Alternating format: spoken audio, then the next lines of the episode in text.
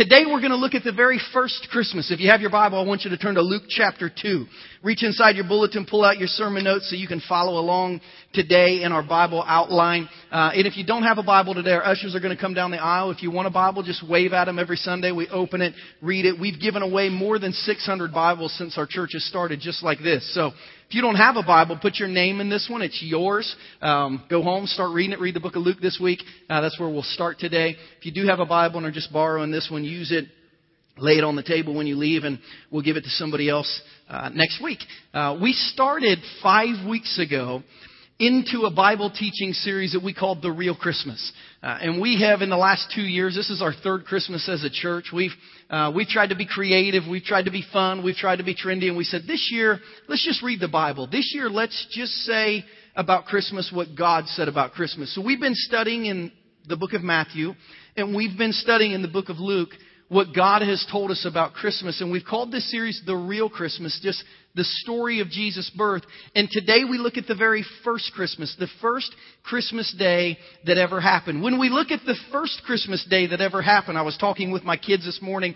My son is 12, my little girl's 10. I said, you know, you're really fortunate we don't do things today like they did the first Christmas because Jesus was not born on Christmas morning. According to Luke chapter 2, Jesus was actually born at night. So if we celebrated Christmas like Jesus celebrated Christmas, we would have to wait till it was dark to open presents. And beyond that, Jesus only got three presents uh, his first Christmas, no more than that, and they came two years after he was born. So if we want to do Christmas Jesus style this year, we'll wait till it's dark and then we'll celebrate it. And then two years from now, we'll get you guys three gifts. And they were like, no, no, no. We like the way that we do it. Uh, and I like the way we do Christmas, but I love studying about the first Christmas. And in Luke chapter 2, it sounds like this. I'll start in verse 4. Last week we studied verses 4 through 7, and then we'll go all the way through verse 20. It says, So Joseph also went up from the town of Nazareth in Galilee to Judea, to Bethlehem, the town of David because he belonged to the house and the line of David. It means he was related to King David. He went there to register with Mary, who was pledged to be married to him and was expecting a child. While they were there, the time came for the baby to be born, and she gave birth to her firstborn, a son. She wrapped him in cloths and placed him in a manger because there was no guest room available for them. And there were shepherds living out in the fields nearby, keeping watch over their flocks at night an angel of the Lord appeared to them, and the glory of the Lord shone around them, and they were terrified. But the angel said to them, Don't be afraid. I bring you good news that will cause great joy for all the people. Today in the town of David, a Savior has been born to you. He is the Messiah, the Lord. This will be a sign to you. You'll find the baby wrapped in cloths and lying in a manger. Suddenly, a great company of the heavenly host appeared with the angel praising God and saying, Glory to God in the highest heaven and on earth, peace to those on whom his favor rests. When the angels had left them and gone into heaven, the shepherds said to one another, Let's go to Bethlehem and see this thing that has happened, which the Lord has told us about. So they hurried off and found Mary and Joseph and the baby who was lying in the manger. When they had seen him, they spread the word concerning what had been told them about this child, and all who heard it were amazed at what the shepherds said to them. But Mary treasured up all these things and pondered them in her heart. The shepherds returned, glorifying and praising God for all the things they had heard and seen, which were just as they had been told. The reason I love the Christmas story in the book of Luke is because who Luke is. We have said several times during the series that four men that lived at the same time as Jesus wrote books about Jesus Matthew, Mark, Luke, and John. Matthew was a disciple of Jesus. He spent every day for three years with Jesus. Um, John was a disciple of Jesus. He spent every day for three years with Jesus. Mark, we know, was with Jesus in the Garden of Gethsemane the night that he was arrested before he was crucified. And we know Mark traveled with the Apostle Peter, so he probably heard about Jesus from firsthand knowledge from the Apostle Peter. But Luke was not a disciple. Luke was not Jewish. Probably Luke never even met Jesus personally, but he was a physician. He was highly educated and he was a historian. Which means when we read the book of Luke, somebody is telling him these things from firsthand experience. It's very likely, as we study what scholars have written on Luke chapter 2, that a shepherd who was there the night Jesus was born told Luke what happened in Luke chapter 2. It's more than likely that Mary and Luke sat down and Luke asked her about this night, which is how he knows not only what she was doing, but how she was feeling. She was just, she was just kind of welled up with pride, holding these things in her heart from what is going on. And you look at Luke chapter 2 and you can picture this event and you can imagine with the excitement that both the shepherds and Mary would have shown uh, and told this story. But here's what I've been doing this Christmas because these are pretty familiar stories. As a matter of fact, if you've grown up in church, maybe you have played one of these characters uh, in a Christmas play. I mean, what little kid hasn't, um, you know, thrown a, a cloth on his head and put a strap around it and walked with a stick uh, up to the front and knelt before some uh, baby doll laying in a manger? I mean, this this is like Christmas 101. But when I started doing this series, I said, God, I want you to show me things this year that I've never seen before. I, re- I want you to really challenge my heart, not with the Christmas story, but the spiritual truth that lies within the Christmas story. God, challenge me and help me show our people Christmas from maybe a different perspective. And as I look at the first Christmas, here's what I feel like God has shown me this week. And of all the messages that I've given, this is the most far off thought that I've ever had, meaning I've never really heard this preached, I've never studied much on it, but I really felt like this is what God is showing me in Luke chapter 2. The first Christmas, what we need to learn is this number one, make sure you don't miss the sign because of the show.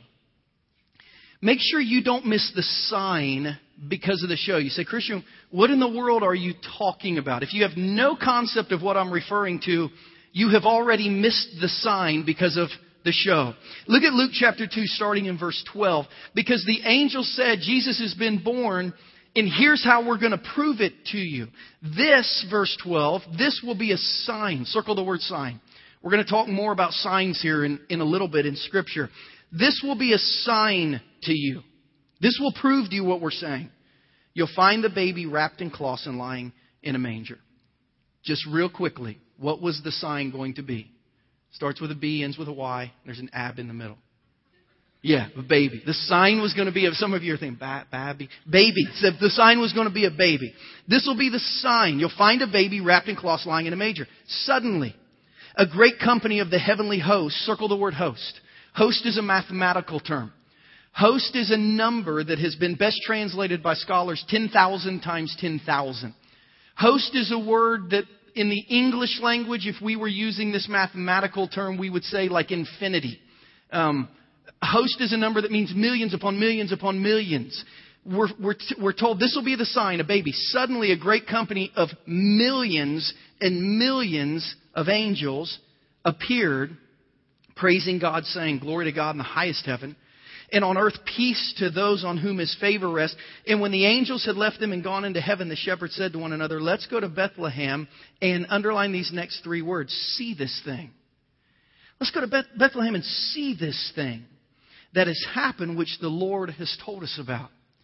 You know, I'm afraid in, in, in the Christian church today, and maybe in the generation that you and I have been raised in the last quarter century to 50 plus years, that the church is focused as much or more on the show of church than the sign of Jesus.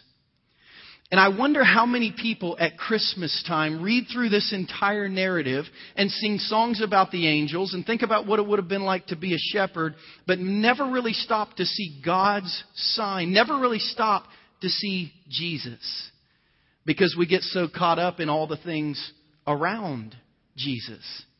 And the angels came to the shepherds and they said, Here's going to be the sign. It's going to be the baby. And then here's what happened. Right after they told the shepherds what the sign would be, the greatest show in the history of planet Earth happened in the sky. Some of you have seen meteor showers. Uh, I've had the opportunity to see the northern lights one time in my life where the sky turns pink and green, and I mean, it is wild to see those. I mean, I, I've seen an eclipse. I've seen some pretty spectacular things in the sky. Can you imagine sitting outside at night and being sung to by millions upon millions of angels? Would that not flip you out? I mean, would that not be the highlight not only of that day, but of that month and maybe your lifetime? And the angels come and they say, here's, here's the sign. There's going to be a little baby. And then boom, the show starts. And instead of being mesmerized by the show, the show ends and the shepherds are like, man, we're glad that's done. Now let's go find the baby. It's like they were focused on what was important when sometimes we get off focus on the show. You know, as it was snowing last night and it was raining and then it was sleeting and then it was icing and then it was snowing. Uh, I told Danielle, reflecting on what was going to happen today, I said, you know, people who have invested time and money in something that they really care a lot about and they're invested in are going to show up tomorrow. And that's why Arrowhead Stadium will be full. I wasn't talking about church. Because we like the show, right? And it's like if I've bought season tickets and if I've paid $742 for that parking pass, um, and if I've saved up my money to pay 12 bucks for a hot dog, it doesn't matter how much it rains, snows, sleets, uh, whatever. I'm, I'm like I'm going. I'm invested because this show, this perform, this experience means a lot to me. And I'm afraid that we have as many people invested in the show of church as we do in the relationship with Jesus. And the first Christmas, Jesus, God wants us to make sure we don't miss the sign because of the show. There's something else I see in here in verses 8 and 9. If you look at verses 8 and 9 and you're filling out your sermon notes, I, I realize in verses 8 and 9 that the thought of an encounter with God often brings fear to people.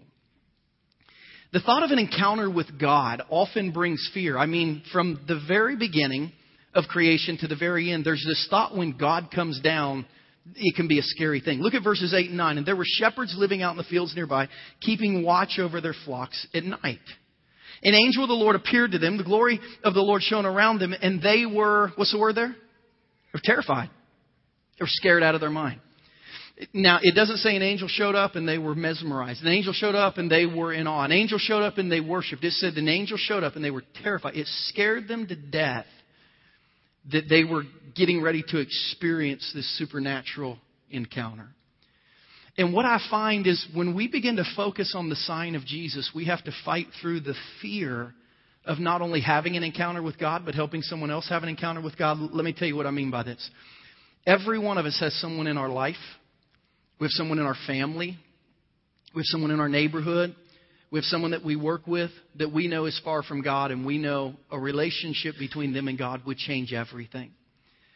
And, and maybe we've prayed for them, and maybe we've thought about talking to them about Jesus, and maybe we've thought about buying them a Bible for Christmas, and maybe we've thought about talking to them about church. And the number one reason we don't do any of those things that we really care about, you know why?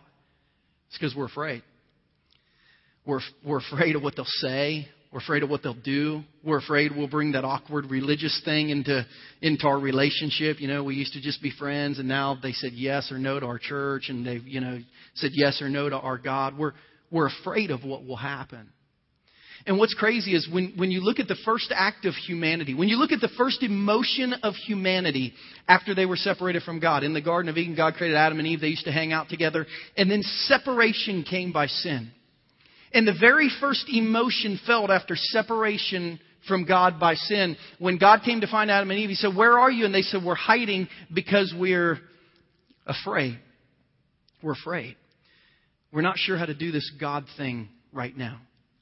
If you were to look at why more people in our city, why more people in our families, why more people in our lives, if, if you're to look at why more of them aren't being reached for Jesus, it's because of our fear of talking to them and their fear of what that will mean if they say yes. What, what does a relationship with God look like? What does a Christian look like? What does it mean to love Jesus and follow Jesus? There's just a lot of fear of the unknown. And when I look at verses 8 and 9, I see that God showed up, and this thought of an encounter with God brought fear. However, the truth of an encounter with Jesus would bring peace to them.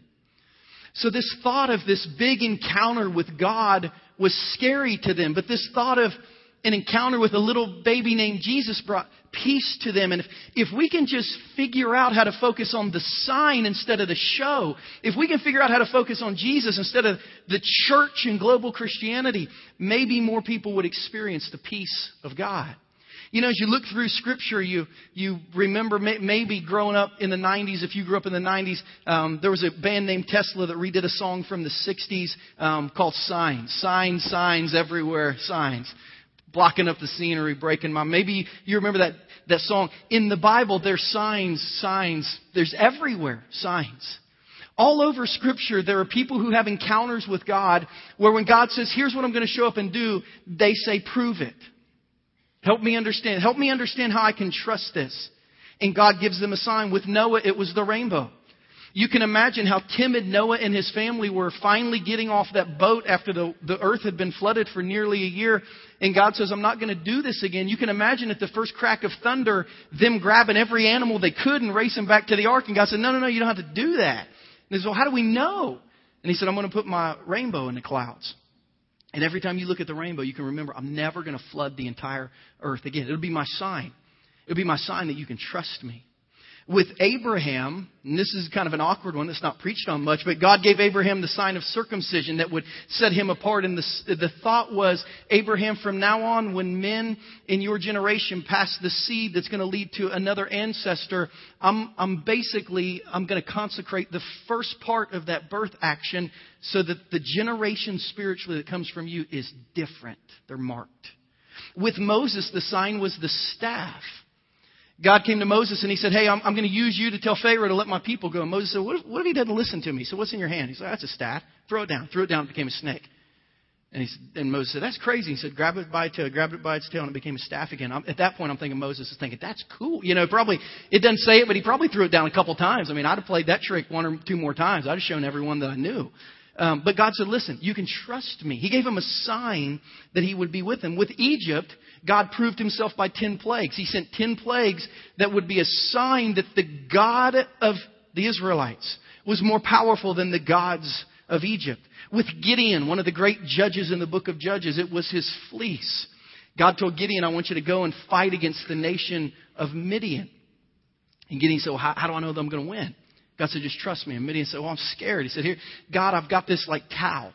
He said, I'm going to leave it outside in the yard overnight. And if when I wake up, the towel's wet, but everything around it's dry, I'll know that you're going to be with me. And God says, all right, we'll do that. He goes out, picks up the towel. It's wet. All the grass is dry. And God says, see, I told you, ready to go. And he's like, no, I, I think I actually messed up that, that thing because I think cotton holds water longer than grass. Here, let, let me try again.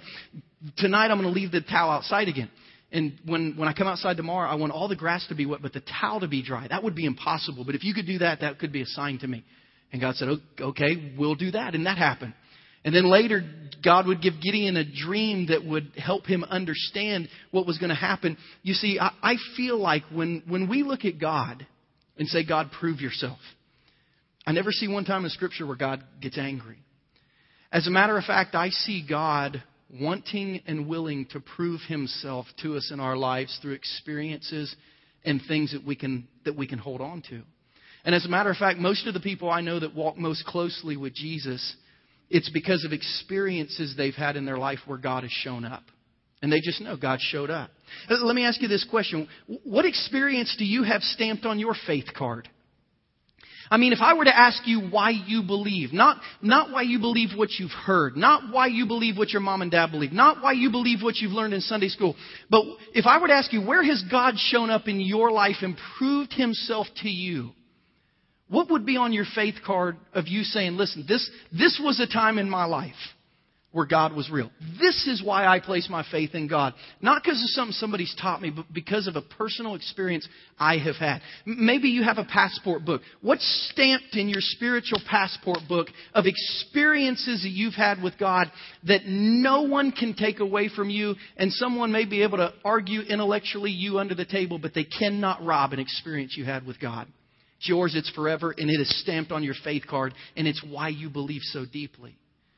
You see, my fear is sometimes we get all wrapped up in the show and we miss the sign. What's going to be on your faith card next year? You know, there's several things that have happened this year in our church that will forever, to me, be linked to my relationship with God. And when I worry in the future, every time I worry about what God's going to do in the future, I now can look at my past and say, well, He always came through. My, my faith card, my faith passport book tells me that, that my God is real. And I would challenge every one of you in 2014 set a fleece out there, throw your staff down, do something to say, God, in this year, show up. Show up in such a way in 2014, God, that for the rest of my life I can say, back in 2014, God did this. Throw a big prayer request out there. Throw a big need out there. Throw a big commitment out there. And just watch and see if God shows up. Because if He does, if He gives you your sign, you'll hold on to it forever. In 1993, the Swedish band Ace of Base sang a song and they said, I saw the sign and it opened up my eyes. Listen, these shepherds saw the sign and it opened up their eyes that Jesus truly had come. You know, this week I was having a conversation with a friend of mine in our church, and we were talking about a mutual relationship we have with someone that they're trying to get to come to church on Christmas Eve with them. And I asked him this question. I said, "Do you like? Do you think that this person um, is a Christian? Do you think that they have a relationship with Jesus? Because we're trying to figure out how to minister to this person." And she said, "You know, I, I don't know." She said, "I know they've been through the church stuff. I know they've said the prayer, raise their hand. I know that like they've actually been baptized." But it doesn't appear that they actually have a relationship with Jesus. What she was saying is, they've done the show. I don't know if they've really grabbed hold of the sign of Jesus.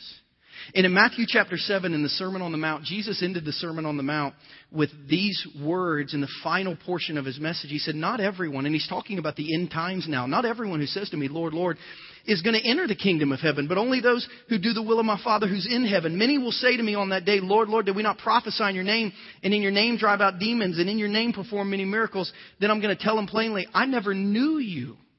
Away from me, you evildoers. Yeah, you've been hanging around the show, but you and I don't know each other. We've never personally interacted. You know, we had a, a group of 16 that went to Israel on a mission trip the first week of November. And if you've ever flown into or out of Israel or really anywhere in the Middle East, um, it's uncomfortable for an American traveling through checkpoints in the Middle East. That's, that's just the nicest way to say it. We actually got into Israel pretty easy this time. But as we were waiting at the airport to, to go back, they kind of sequestered our group together. We dropped our group off and then took the rental vans that we had back and then came back. And like for an hour, they just made them all wait together and wouldn't let any of them check in for their flights. And they kind of, they kind of do this because their security is airtight. Like they will open your luggage and take every piece out of it one at a time and say, what's this? What, like, that's underwear. That's a sock. You know, it's like there's nothing dangerous in there. Um, just, just to, just to show you that they can. So they had our group together and I show up back at the airport and our group's pretty frustrated and they're like, what's going on? It's been an hour. We haven't moved. And the guy comes back and they said, um, are you with them? I said, yeah, I am. So are you the group leader? And I said, yes. I and said, you need to step out of line. So they pull me out of line. They take me like 25 feet away from my group. So it's me and these two Israeli like security people. Um, they're like, "What's your name?" So they're looking through my passport the whole time. Uh, here's my name.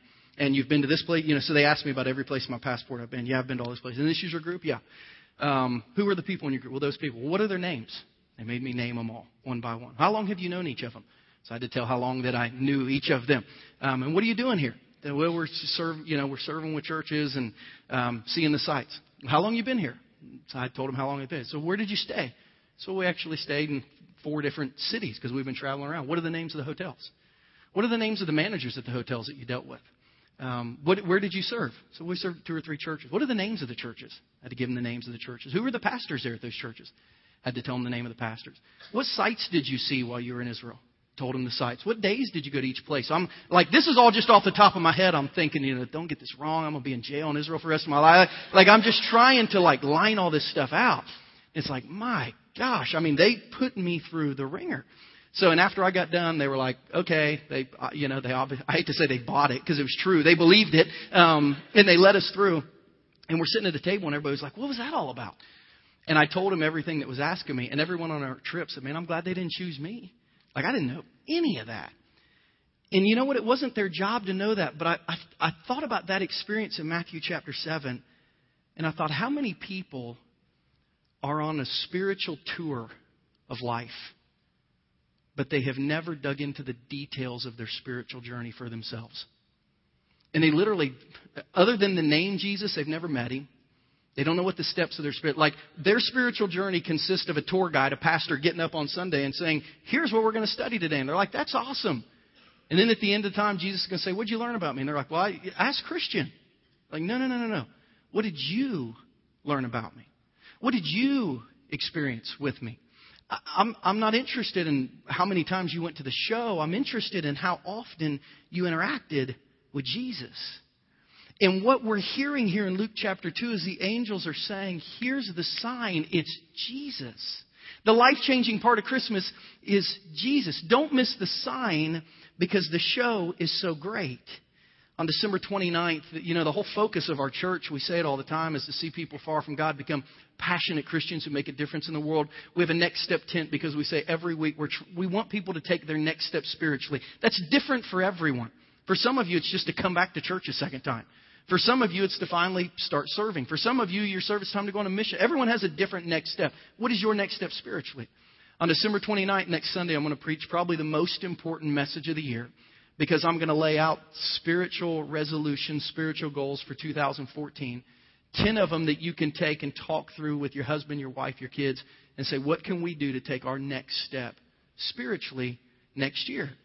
And every time I preach this message the last Sunday, I'll have someone say, You need to preach that next Sunday again because so many people were out of town. I'm not going to preach it twice, so if you miss it, watch it online. But if you want to take your next step spiritually, plug in to some spiritual goal setting. And in that spiritual goal setting, don't commit more to the show, commit more to the sign. What can you and Jesus do together to, to stamp your faith card in this next year? And then, secondly, this is kind of an afterthought once you really invest in the sign, you need to spread the word about the baby. In Luke chapter 2:17, what happens right after they meet this kid? Right after they see the sign and they open up their eyes. It says when they had seen him, they spread the word. When they had seen him, they spread the word. Now we've got a couple in our church who had a baby about 6 8 weeks ago. And there's probably I don't know, maybe a thousand pictures of this six week old baby on Facebook. Uh, I mean, it's like a it's it's like a many time a day occurrence. I feel like maybe every hour of her life I've glimpsed a little bit in the six weeks she's been alive. Why? Because they're excited about their new little girl. I mean, if I'd have had Facebook when my 12 and 10 year old were born, I mean, it would have been a daily occurrence because we're excited about the baby. And I feel like we get on social media and I feel like we talk about the show more than we talk about the baby. Man, I've seen, you know how many posts I've seen about the elf on the shelf, right? Like my elf has gotten a little lazy the past few days. He hasn't moved. I put him in bed with an American Girl doll a few days ago, and he's been there. I should probably move him at this point in time. Danielle said that might send the wrong message. Um, I didn't intend to do that. I just thought it'd be funny. Um, but from the elf on the shelf to Christmas cookies to Christmas lights to Christmas family dinners, right? I mean, there's so much about the show of Christmas. I don't see a lot about Jesus. And I look at what happened with the shepherds. They they saw Jesus and they spread the they spread the word. In John 1 1, John introduces Jesus to us by the title the, the Word. He says the in the beginning was the Word, and the Word was with God, and the Word was God. And he says the Word became flesh and it dwelt among us. And he, he calls Jesus the Word. Basically, if you put Luke 17 and John 1 1 together, what, what these authors are saying is see the word, spread the word. See the word, spread the word. When you see Jesus, he's meant to be talked about after it happens. And when I think about our church and I think about people in our life and I think about your friends and my friends and I think about the fear that exists and I think about opportunities that we have to reach people, you know, we're having a Christmas Eve service on Tuesday, not as much for us as for people in our lives who wouldn't come to church any other time except Christmas Eve. And they'll try it on Christmas Eve because it seems like the right thing to do. Like Christmas and Easter, you're supposed to go to church. We're doing that so people will see who Jesus is. Next year, some of you will, will never be able to come to a Christmas Eve service because you do family stuff on Christmas Eve and you, you've already started your Christmas experience. But in January, we're starting a 10 week series on the Sermon on the Mount. If you look on the back of your bulletin, next year we're calling 2014 the year of Jesus. Everything we preach and teach from this stage will be about the life and the ministry and the teaching and the spiritual history of Jesus. And we'll begin with his most famous sermon, the Sermon on the Mount. And you might be able to see that banner back there. We'll spend four weeks on what we're calling the New You resolution, Matthew chapter 5, the Beatitudes. We'll spend three weeks in Matthew chapter 6 winning over worry and stress, what God tells us to be less stressed out about life. And then we'll spend three weeks in Matthew chapter 7 in a series that we're calling Losing My Religion, where Jesus says, just doing the show is not enough. It's got to be about a relationship with me. It'll be a life transforming series. If you have seen the baby, your next step is to spread the word about that baby. And whether it's inviting someone to Christmas Eve, whether it's inviting someone in January. Listen, Whether it's on Christmas Day, getting on Facebook or Twitter and just saying, Happy birthday, Jesus. What if a large enough group of people took Christmas Day and made it about the sign and not the show? Maybe more people would have their eyes opened to who Jesus is, to how we feel about Jesus, the experiences that we've had with Jesus. And maybe, just maybe, more people like these shepherds would get an opportunity to see him and have their lives and their futures and their eternities transformed by him. It's going to be an unbelievable Christmas week. I love Christmas. But let's make sure this week is as much about Jesus as it is about Christmas so that we can keep the reason for Christmas right in the center of our focus this week. Let's pray together. Heavenly Father, we come to you in Jesus' name and we thank you for the reminder in Luke chapter 2 that we need to make sure this week in our life we don't miss the sign because of the show. We need to make sure this week in our life that, Lord, we don't get so much involved in the glitz and the glamour and the Americanized Christmas, which is awesome, but we don't get so over the top with that that we miss the sign, that we miss Jesus. And God, I pray for the men and the women and the teenagers and the kids who are in this church right now and those who are going to watch online later because they couldn't get here today because of the snow. And God, I pray that we would not come to the end of our lives and say, well, we took the tour, but we really, like, we can't remember anything. We weren't involved in the details. God, may you help us to get intimately involved in the details of our relationship with you.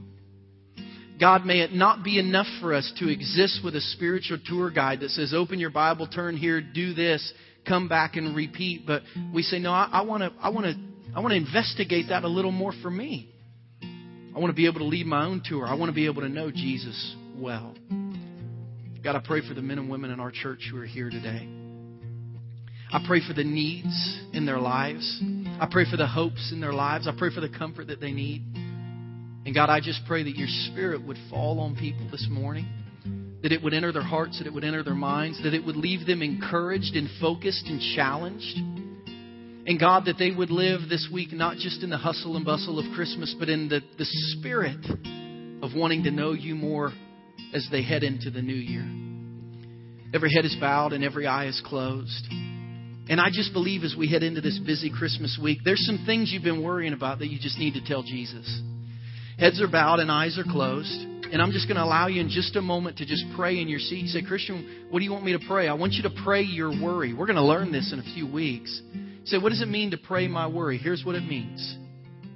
It means that person you've been worried about interacting with this Christmas week, you should just tell God about it.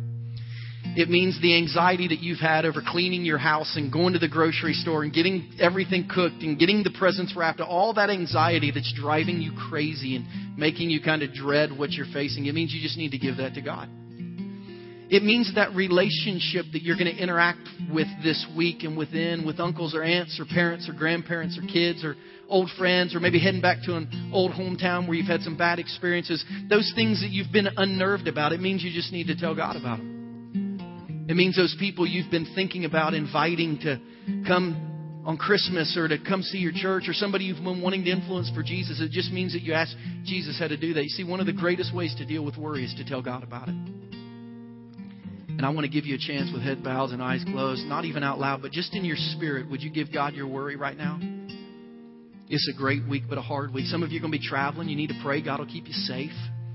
Some of you have bought airline tickets on credit cards to go see friends or family. You don't know how you're going to pay them off. You're worried about that. Would you just tell God about that? Some of you have a whole host of people that are already piled on top of you, and you wonder how you're even going to sleep. Would you just tell God about that? Some of you are feeling guilty because you're not going to be able to provide your family with the type of Christmas you've had in the past. Would you just tell God about that? Would you just speak your worry to Him and say, Lord, here's the things I'm worried about. Would you help me? Because He loved to do that this morning. On a snowy December 22, God would love to take your burdens if you tell Him.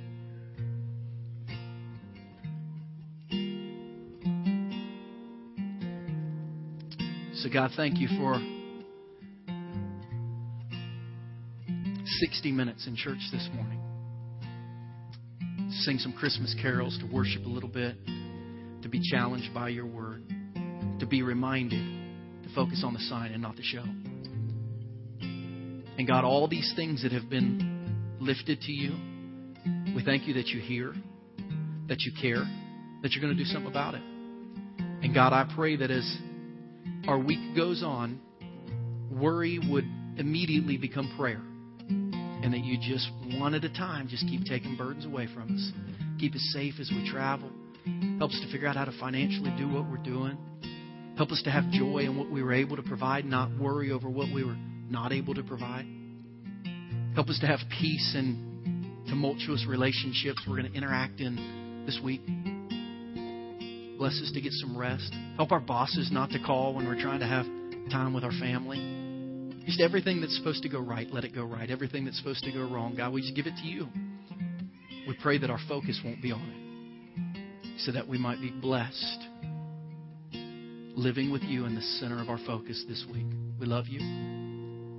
Jesus, we ask these things today in your Son's name. And everyone says together this morning, Amen.